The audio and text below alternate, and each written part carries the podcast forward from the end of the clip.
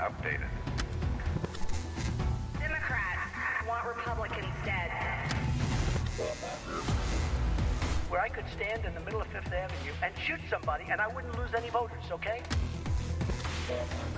The women with the least likelihood of getting pregnant are the ones most worried about having abortions. On January 6th of 2021, you had tens of thousands of people peacefully protesting. No, it's not a right-wing conspiracy theory. It's not QAnon. It's real. I'm Rick Wilson, and this is the Enemies List.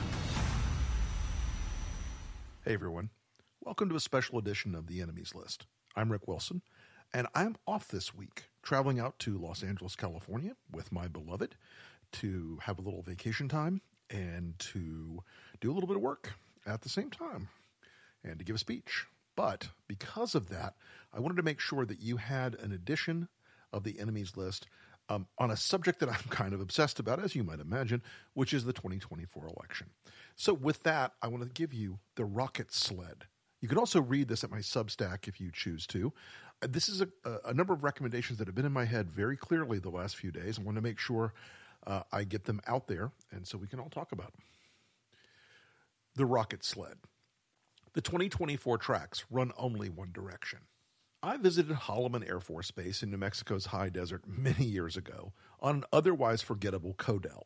That's congressional delegation for those blessedly ignorant of Washington's sea of self important acronyms. We were there for reasons I can't recall 30 plus years later, but Holloman has a unique facility called the High Speed Test Track. Like many of the artifacts of our sweeping military complex, it's a one off national security asset almost no one knows of or appreciates. Imagine a 10 mile long stretch of absolutely flat, absolutely perfect railroad tracks across the desert. Now imagine putting a massive steel carriage on those tracks, strapping a set of massive moat rockets on it, and sending the whole damn thing careening across the desert at the speed of heat. They test weapon systems and aerodynamics at actual speeds and natural conditions. Ejection seats in fighter jets? Tested there. Bomb and missile designs? Same. Once those rockets kick the sled into motion, it will roar down that 10 mile long track with no deviation, no stopping, and no way to turn away. The machines racing down this track are the fastest things on land anywhere, with speeds up to 6,500 miles an hour. I don't remember what they were testing that day, but it was loud, fast, and rent the sky. We were perhaps a mile, half a mile away, but the sound was deafening, even through ear protection. The unit commander of the HSTT and a flock of public affairs types escorted the delegation. But as I was wont to do, I found the people who actually operated the thing more interesting than the pro forma, this is why we're important speech. I struck up a conversation with a wiry chief master sergeant who wryly said, It's easy to go fast in one direction. That's just the rockets. It's what you learn while you're going fast. And the stopping. The stopping is a son of a bitch. Here's the bad news America is on the sled, mounted to that long stretch of railroad tracks. The rocket motors are attached. We're about to go very fast in one direction, and it's not a direction millions of Americans want. I hate playing this role, but as the Cassandra of American politics, I apparently must. While I wish I could bring you happier news, I'm here to throw cold water on the idea of some miracle that removes Trump from the race and American political life. I'm sorry if this spoils the tail end of summer. It's best to face it now than later.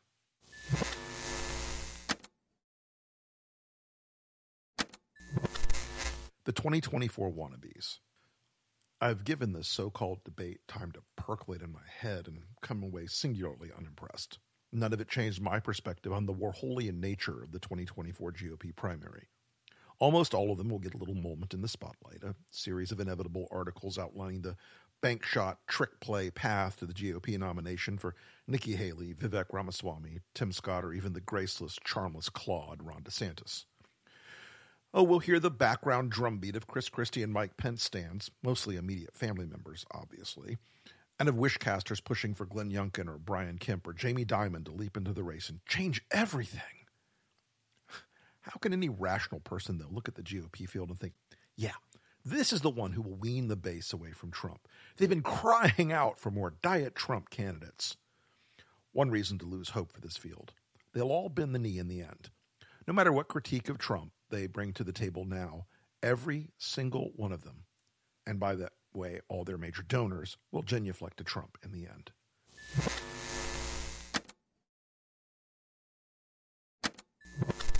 They variously promised to pardon him, to burn down the FBI and DOJ, release January 6 terrorists, and support him to the end. Profiles in Courage? They're not. The 2024 primary MAGA base. Donors frequently ask, what will change the MAGA base? And my answers are simple utter, utter destruction at the polls and the actuarial tables. Otherwise, the millions of Americans in the Trump matrix aren't leaving and don't want to. You can't change them. Stop trying. The realities of the MAGA base have been listed and dissected more times than I can count, including many times in my writing and commentary.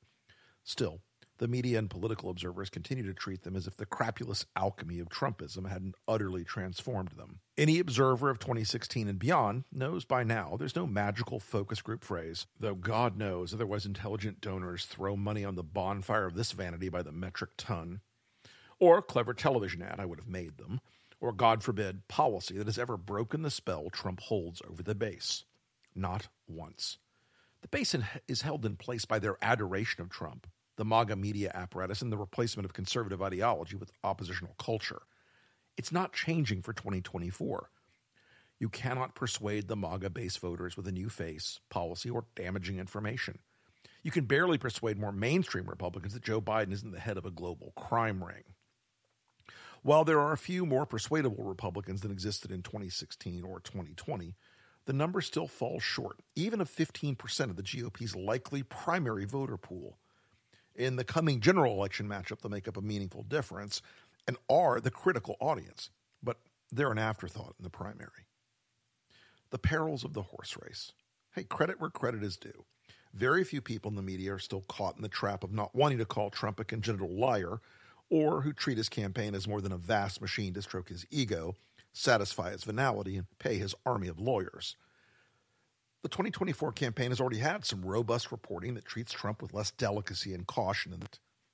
Too many still look at this race through a lens of history so gauzy that Kari Lake would be taken aback. This is not the old Republican Party.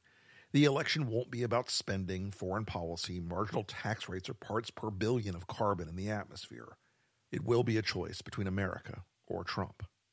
Trump's already promising to lock up political opponents. Hey, that's me.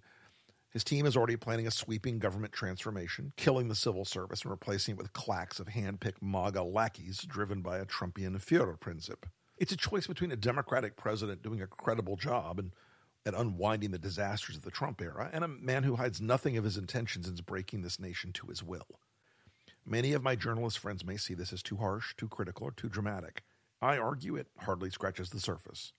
As my friend Stuart Stevens says, the greatest danger is not realizing what the greatest danger really is, hoping that the horse race will be put in context and that the power of both sides of them will be put in abeyance for the 2024 election is a bad bet.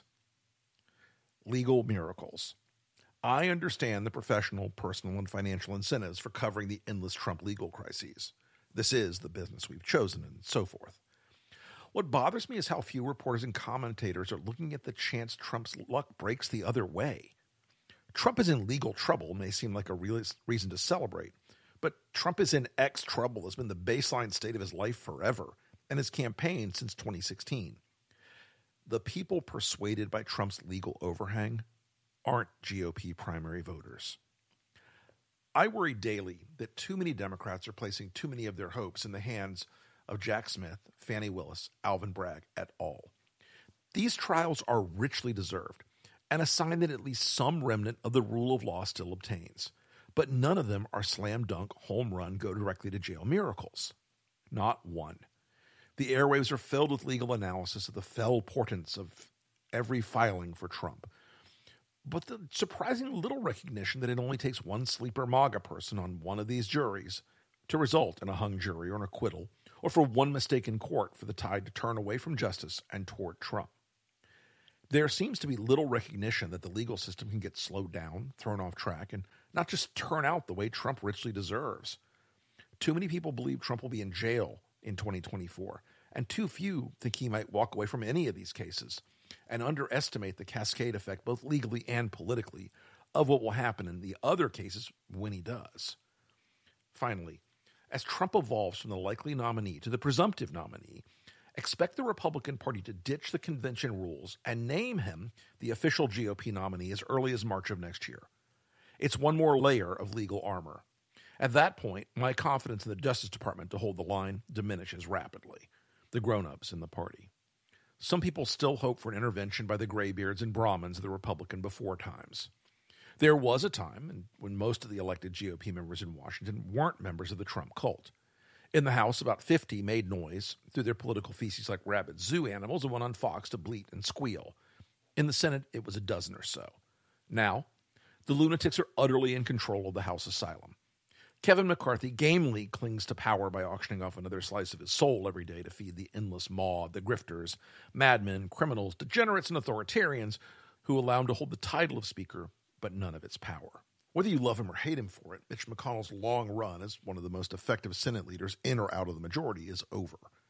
McConnell's increasingly evident health problems have stirred up the restive, post conservative, pro Trump GOP Senate caucus into a frenzy, as Mike Lee, Tom Cotton, Josh Hawley, Rick Scott begin an obvious push for a secret caucus vote to replace him. The Logan Roy of the Senate isn't done yet, but his replacements will not, as he famously said, be serious people. The money people, once upon a time, had a role in moderating the GOP. After 2016, they lost that power absolutely and finally. The less said about Ronna McDaniel and the moribund Republican apparatus, the better. The headquarters on C Street might as well have abandoned hope, all ye who enter here on the lintel. No one is coming to derail the rocket sled America is trapped on. The only destination at the end of these tracks is a fight between Joe Biden and Donald Trump to the bloody political end. And yes, it is the stopping that's the son of a bitch. Let's hope we learn something before the end of the track.